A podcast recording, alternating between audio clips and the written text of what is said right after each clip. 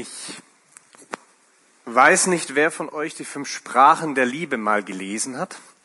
Das ist ein Buch von Gary Chapman, ähm, der Paartherapeut ist und als Paartherapeut mehrere Jahre gearbeitet hat. Und er hat, ähm, ich habe ihn einmal getroffen, er hat erzählt, dass ihm irgendwann so ein Licht aufging, ähm, als er durch seine Notizen durchgegangen ist, so über die Jahre, die er sich dort gemacht hat und festgestellt hat, dass eine Sache, die ihm immer wieder begegnet ist, Leute, die sich irgendwie nicht geliebt fühlen von ihrem Partner, und er festgestellt hat, dass die einfach Liebe und Zuneigung auf eine andere Art und Weise kommunizieren.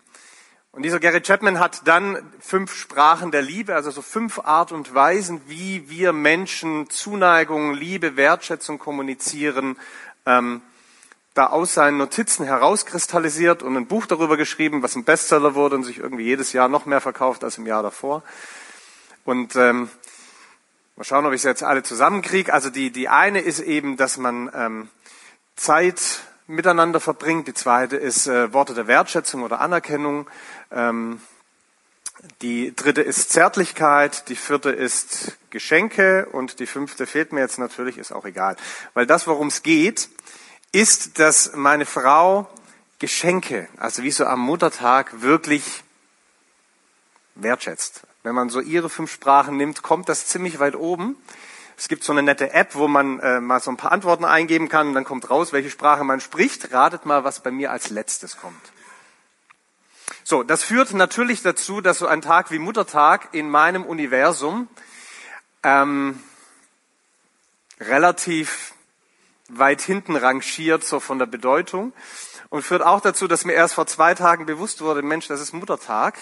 Du hast eine Predigt zum Thema Leid und Tod und was weiß ich was vorbereitet. Wie passt das jetzt zum Muttertag? Keine Ahnung. Aber trotzdem heute die Predigt. Wo ist Gott, wenn es weh tut? Und vielleicht tut's weh, am Muttertag eine solche Predigt hören zu dürfen. Ich hoffe nicht. Es gibt ähm, neben diesen Momenten, wenn man feststellt, Mensch, man hat eine Predigt vorbereitet und den Sonntag nicht beachtet, andere Momente, und wahrscheinlich kennt ihr das, wo man das Gefühl hat, die Welt steht still und alles gerät aus den Fugen. Ich werde nicht vergessen, wie das damals war, als der Anruf bei mir auf der Arbeit kam. Wir hatten unser Haus frisch gekauft. Wir hatten so einen Polentrupp, die äh, dort gearbeitet haben am Haus. Die waren toll. Die haben bei allen immer Ja, Frau Sarah gesagt, wenn man ihnen was gesagt hat. Und ähm, irgendwann kam der Anruf ähm, in relativ gebrochenen Deutsch. Deine Frau ist gestürzt, die hat sich den Arm gebrochen. Und ich war auf der Arbeit und ähm, bin da irgendwie erschrocken, habe geschaut, dass ich irgendwie, ich hätte noch zwei Sachen machen müssen, habe das schnell einem Kollegen aufs Auge gedrückt, bin heimgegangen, bin in die Klinik gefahren, kam dann an in äh, der Unfallklinik bei uns um die Ecke, äh, BGU, Berufsgenossenschaftliche Unfallklinik. Ähm, bin da unten reingekommen, wahrscheinlich sind die Leute so geschult, habe gesagt, ja, hallo Frank Hammann, äh, wo ist denn meine Frau, was ist denn passiert? Die haben natürlich gar nichts gesagt unten, sondern gesagt, gehen Sie erstmal auf Intensiv. Dann ähm, ist man auf die Intensivabteilung gekommen, musste hier so diese Schutzanzüge anziehen und irgendwie so, so Schutzsachen über die Schuhe und übers Gesicht und die Haare und einen Mantel außenrum.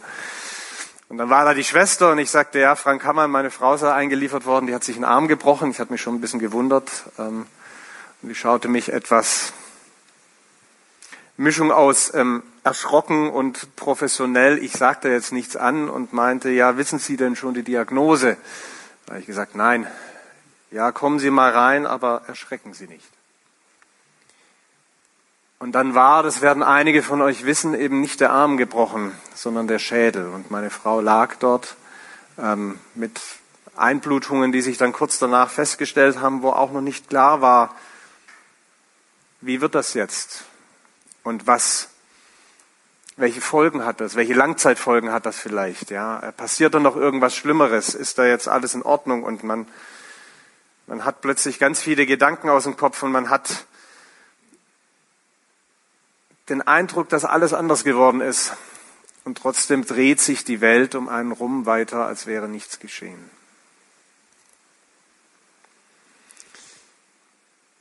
Es gibt diese Momente, wo alles stillzustehen scheint und sich alles zu verändern scheint. Das gibt es im Kleinen, im Persönlichen, das gibt es auch im Großen. Wahrscheinlich werden die meisten von euch, die damals schon erwachsen waren, sich erinnern, wo sie waren, als 9-11 passiert ist. Als diese Flugzeuge in die Türme rein sind oder man das das erste Mal gehört hat. Ich war einkaufen im Marktkauf im Göppingen, bin an den Fernsehern vorbei, das lief da überall, also so eine schöne große Fernseherwand und habe mich gewundert, was das für ein Hollywood-Film ist, den kenne ich nicht bis ich irgendwann realisiert habe, das ist gar kein Film, das sind Nachrichten. Und ab dann ähm, wurde ja das komplette Radioprogramm für zwei Tage umgestellt. Man hat nur darüber berichtet. So diese Einschnitte, wo wir merken, es verändert sich hier etwas, was wesentlich ist, was wichtig ist. Wo wir mit vielen Fragen zurückgelassen werden. Und ich glaube auch mit einer Frage, die uns dann beschäftigt, nämlich der Frage, wo ist Gott, wenn es weh tut? Wo ist Gott, wenn es weh tut? Das ist ein heikles Thema, hat Herr Jochen ja schon auch festgestellt. Und eigentlich sollte man eine Predigt damit ähm, idealerweise anfangen, dass man das Interesse der Zuhörer weckt, dass man Fragen aufgreift, die die Zuhörer auch bewegen und dass man klar macht, worum es heute gehen soll in der Predigt. Ich werde das ein bisschen anders machen. Ich steige jetzt mit etwas ein, was man nicht machen sollte, nämlich, dass ich klar mache, worum es nicht geht in der Predigt. Man kann über dieses Thema, wo ist Gott, wenn es weh tut, philosophisch reden. Man kann sich Gedanken darüber machen, ob das Böse und das Leid in dieser Welt nun ein Argument dafür ist, dass es Gott nicht gibt. Oder ob im Gegenteil sogar das, dass wir Menschen gut und böse unterscheiden können, ein Argument dafür ist, dass Gott existieren muss, weil ich einen Maßstab brauche, an dem ich mich orientiere und das alles gar nicht funktioniert, wenn es Gott nicht gibt. Für diese Fragen fehlt mir heute Morgen die Zeit und wahrscheinlich auch die Fähigkeit. Man kann auch bei so einem Thema, wo ist Gott, wenn es weh tut, ganz schnell mit einfachen Antworten kommen. Ähm, ein Sprichwort, was ich in Hessen erst gelernt habe, Ebbes ist für Ebbes gut. Diese Antworten müssen nicht mal immer falsch sein, aber sie sind deplatziert im Regelfall. Dass wir Leuten in einer Situation, wo es wehtut, mit irgendwelchen Plattitüden kommen. Ich hoffe, dass die Predigt auch nicht diesen Punkt heute erfüllt. Eine dritte Art und Weise, wie man auf dieses Wo ist Gott, wenn es weh tut, reagieren kann, ist letztlich Sprachlosigkeit. Dass einem in diesen Situationen die Antwort im Hals stecken bleibt, dass man plötzlich einen Mensch hat, einen Arbeitskollegen mitkriegt, wie ein Schicksalsschlag dort einschlägt und man nicht weiß, was man sagen soll. Das ist oftmals gar nicht die schlechteste erste Reaktion, einfach mitzuleiden und mitzuweinen. Aber für den, für den Glauben, für uns als Gemeinde, muss es so sein, dass wir auf diese Fragen Antworten haben, dass wir auf diese wesentlichen existenziellen Fragen und die Frage nach Leid und nach Tod ist eine Frage, mit der wir alle konfrontiert werden, weil die Sterblichkeitsrate in diesem Raum höchstwahrscheinlich 100 Prozent beträgt.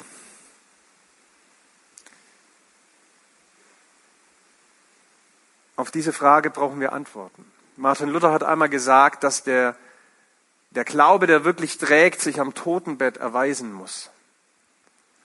Weil wenn man dort liegt und feststellt, dass der Glaube nicht mehr trägt und alles vergeblich war, das ist blöd.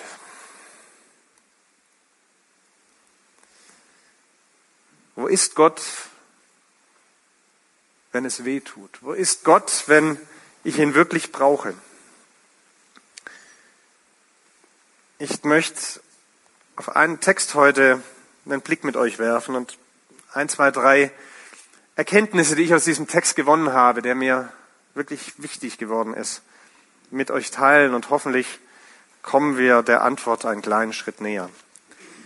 Der Text steht im zweiten Korintherbrief, Kapitel 12, Abvers 5.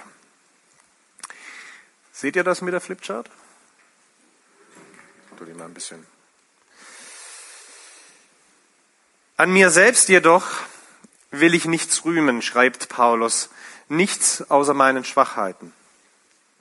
Wenn ich wollte, könnte ich mich sehr wohl auch mit anderen Dingen rühmen, ohne mich deshalb zum Narren zu machen, denn was ich sagen würde, wäre die Wahrheit. Trotzdem verzichte ich darauf, weil ich nicht möchte, dass jemand eine höhere Meinung von mir hat als die, die er sich selbst bilden kann, wenn er sieht, wie ich lebe und hört, was ich lehre. Ich verzichte darauf, weil diese Offenbarungen etwas ganz Außergewöhnliches darstellen. Gerade deshalb nämlich, um zu verhindern, dass ich mir etwas darauf einbilde, ist mir ein Leiden auferlegt worden bei dem mein Körper wie von einem Stachel durchbohrt wird. Einem Engel des Satans wurde erlaubt, mich mit Fäusten zu schlagen, damit ich vor Überheblichkeit bewahrt bleibe. Dreimal, dreimal habe ich deswegen zum Herrn gebetet und ihn angefleht, der Satansengel möge von mir ablassen. Doch der Herr hat zu mir gesagt, meine Gnade ist alles, was du brauchst denn meine Kraft kommt gerade in der Schwachheit zur vollen Auswirkung. Darum will ich nun mit größter Freude und mehr als alles andere meine Schwachheiten rühmen, weil dann die Kraft von Christus in mir wohnt. Ja, ich kann es von ganzem Herzen akzeptieren, dass ich wegen Christus mit Schwachheiten leben und Misshandlungen, Nöte, Verfolgungen und Bedrängnisse ertragen muss, denn gerade dann, wenn ich schwach bin, bin ich stark.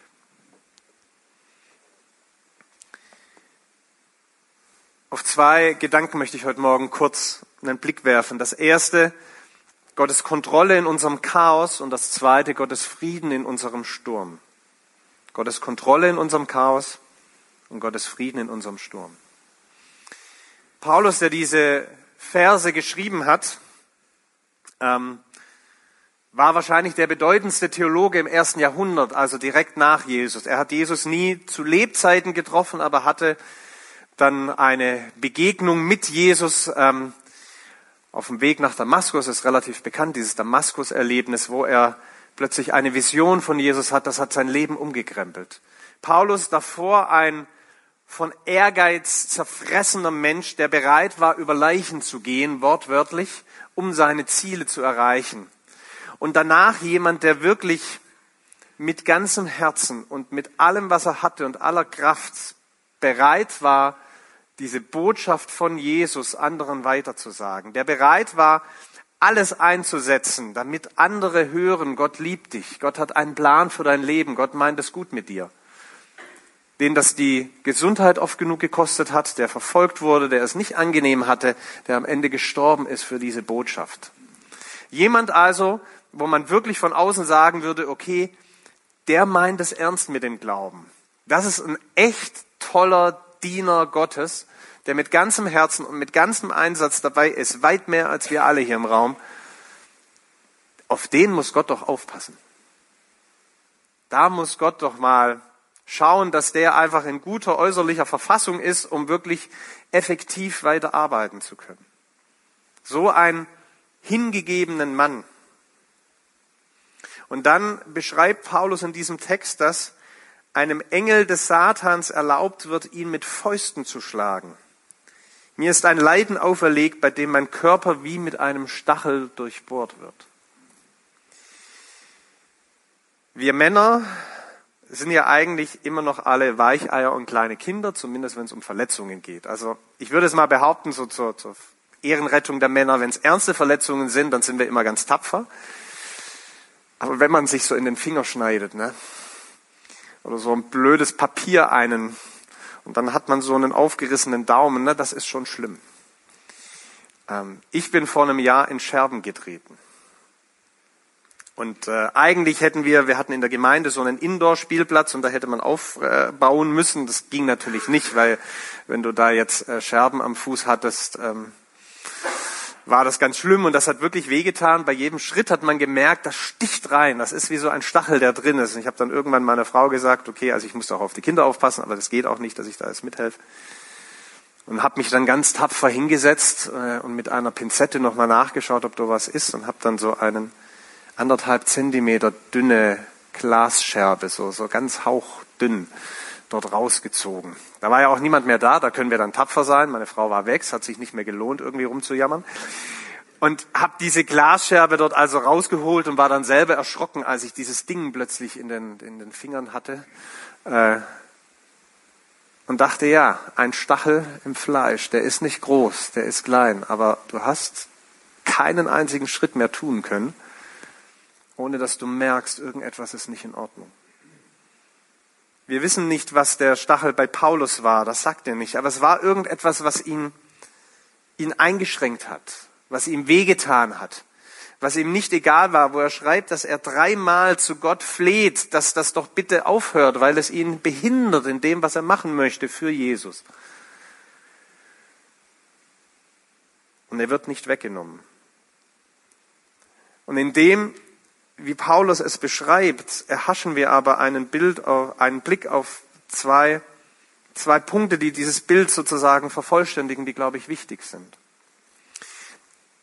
Das erste,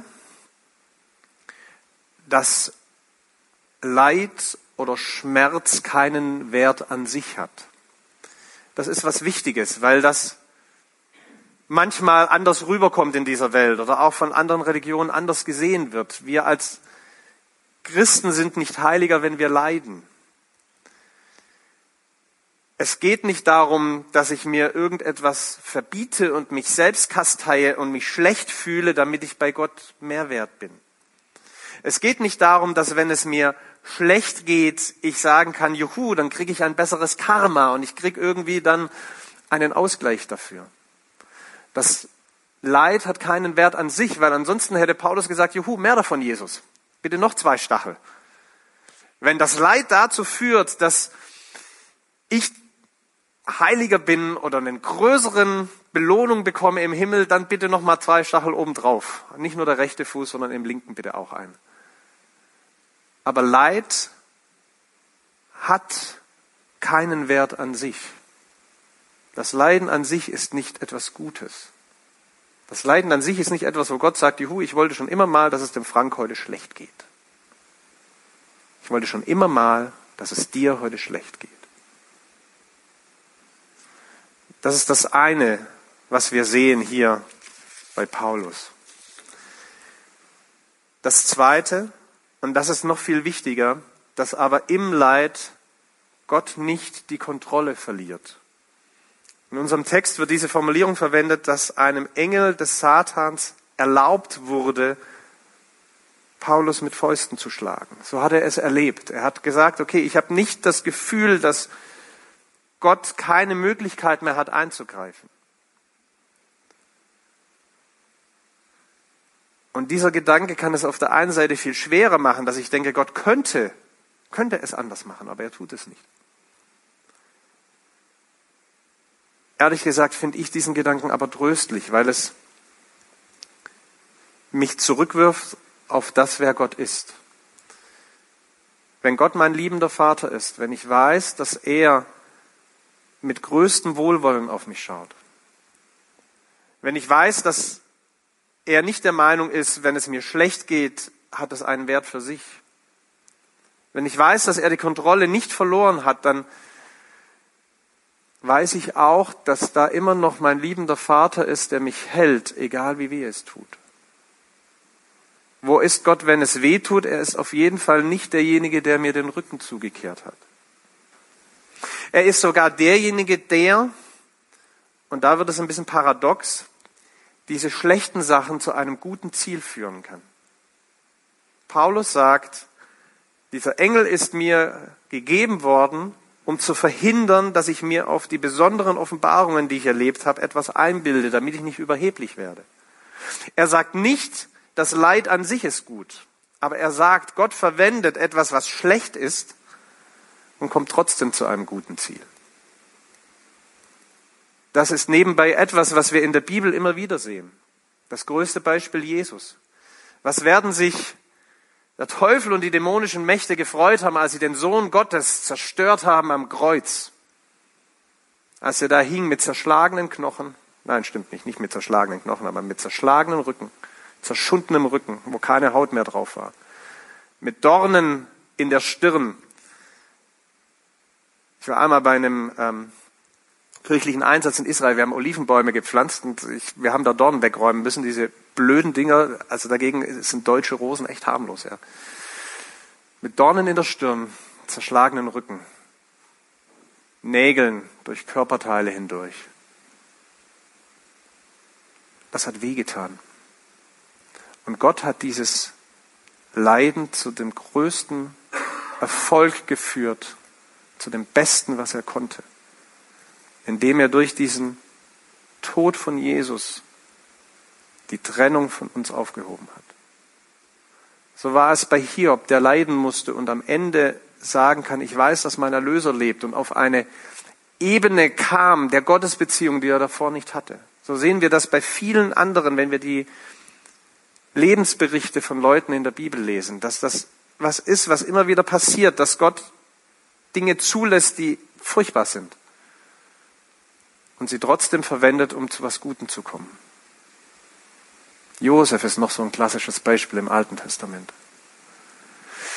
Und Paulus erkennt das hier in dem, wo es ihm wehtut, dass er sagt, ich, ich, will das nicht. Und ich weiß, das ist nicht gut, was da mir gerade passiert, aber ich, ich sehe, dass Gott trotzdem zu seinen Zielen kommt.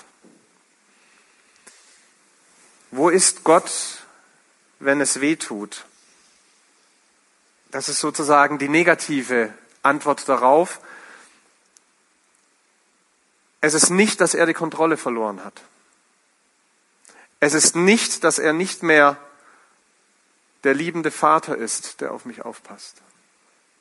Es ist auch nicht, dass das Leid an sich einen guten Wert hat. Und das ist ein tröstlicher Gedanke, zu wissen, dass Gott trotzdem immer noch derselbe ist, auch wenn, wenn es weh tut. Und dann kommt die Antwort, die Paulus erhält auf die Frage, wo ist Gott, wenn es weh tut? Dreimal schreibt er, habe ich deswegen zum Herrn gebetet und ihn angefleht, der Satansengel möge von mir ablassen.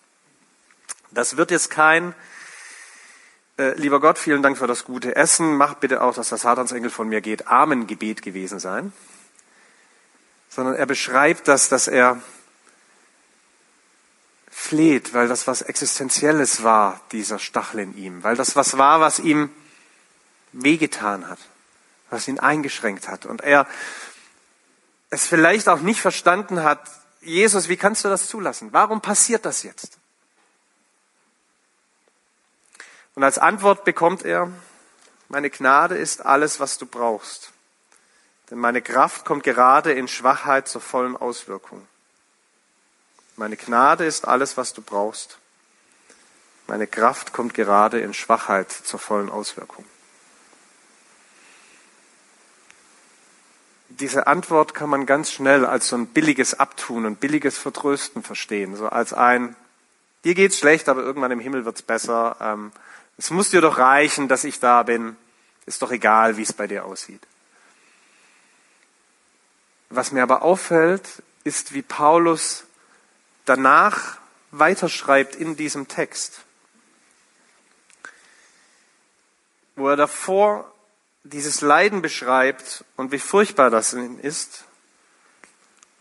Und der nächste Vers sagt, Vers 9, daher will ich nun mit größter Freude und mehr als alles andere meine Schwachheiten rühmen, weil dann die Kraft von Christus in mir wohnt.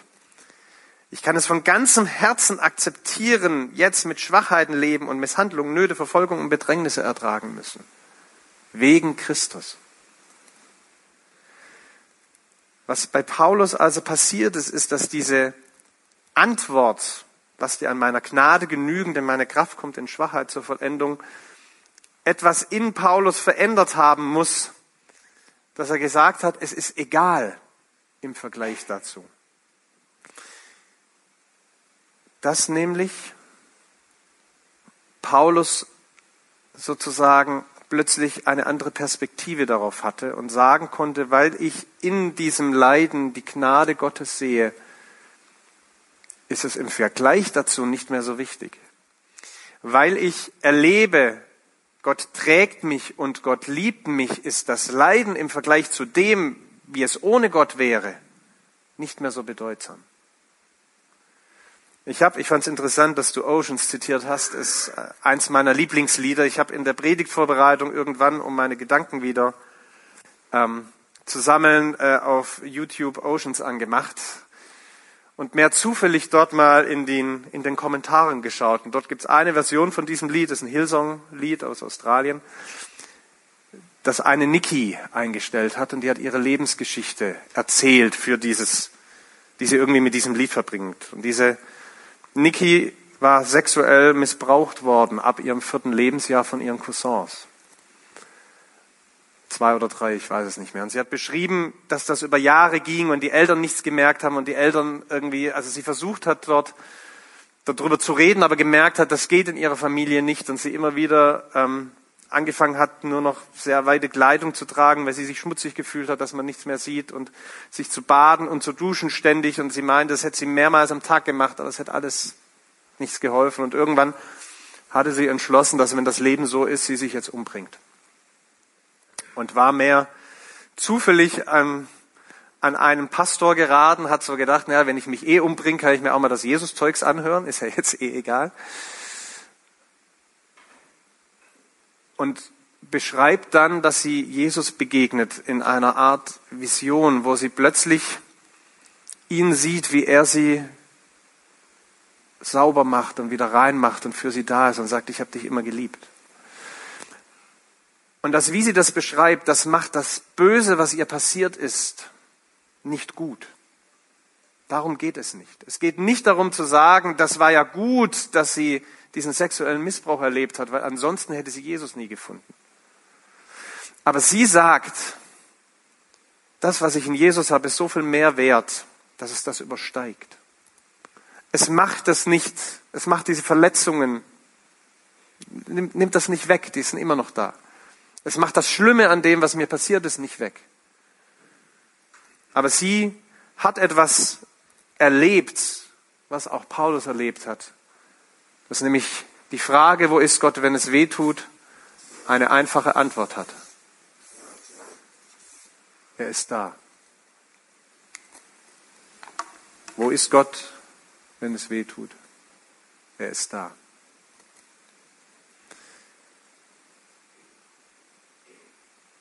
Für Paulus war dieses, meine Gnade ist alles, was du brauchst, der Blick raus aus seiner Mikroperspektive, wo es um seine konkrete Situation geht, auf eine größere, eine Makroperspektive, wo er sozusagen mehr sehen konnte und wo er gesehen hat, okay,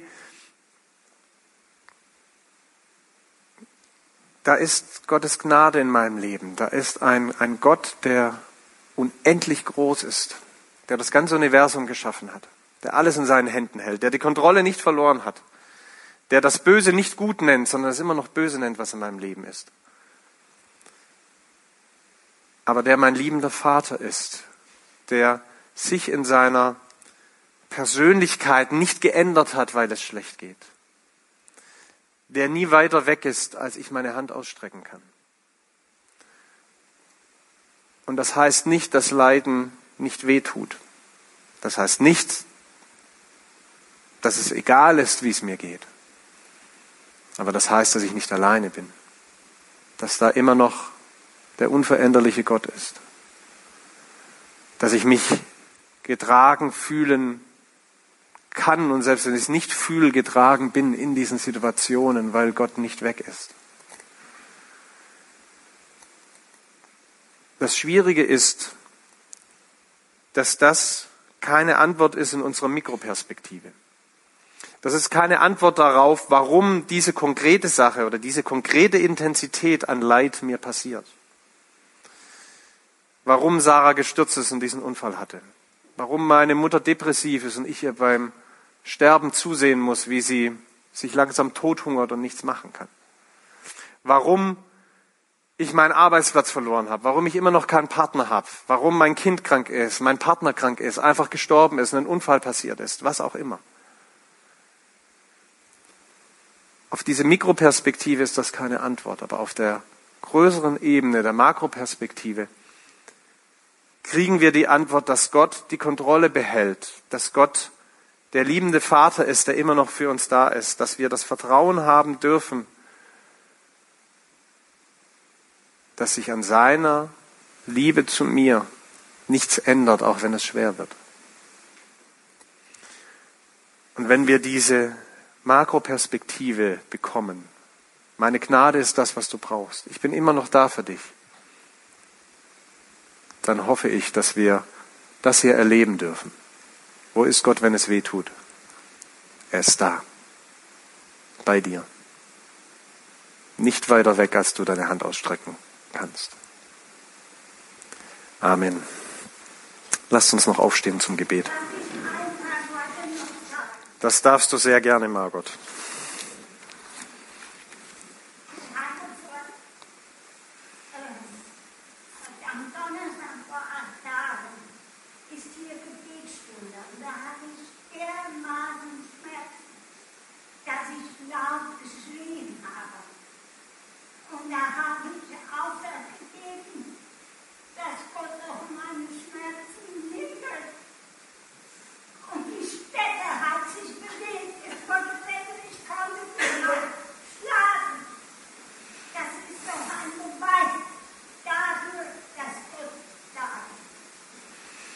Das ist es.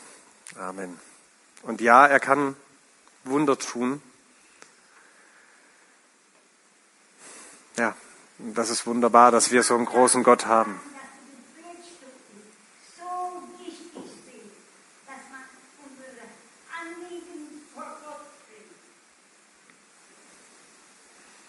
Dann lasst genau das uns tun und jetzt aufstehen zum Gebet. Ich würde mich freuen, wenn zwei, drei einfach auch beten, was euch auf dem Herzen liegt und ich schließe das Ganze ab von hier vorne.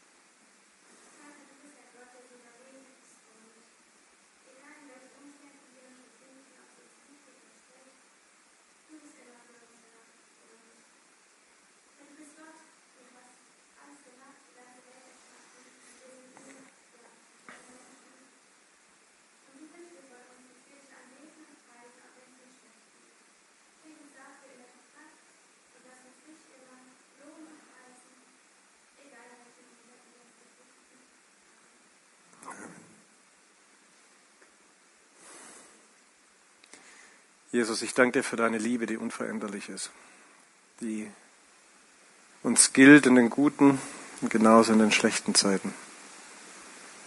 Ich danke dir, dass du einen guten Plan mit unserem Leben hast, dass du nicht verheißen hast, dass alles glatt geht oder immer einfach ist, aber dass du uns in dein Bild veränderst, dass du zum guten Ziel kommst, dass wir einmal bei dir sein dürfen und dann vielleicht auch Dinge verstehen, die wir heute nicht verstehen.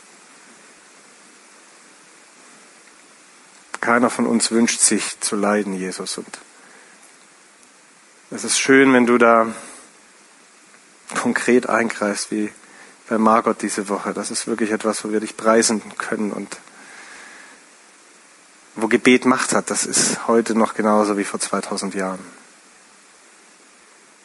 Aber über allem gib uns immer wieder den Blick auf dich und darauf, dass deine Gnade und deine Liebe und die Beziehung zu dir das ist, was uns trägt und was uns ausmacht, was unsere Identität bestimmt, dass wir Kinder von dir sind. Und gerade in den schweren Zeiten lass uns erfahren, dass du da bist, dass deine Hand da ist, die uns trägt. Amen.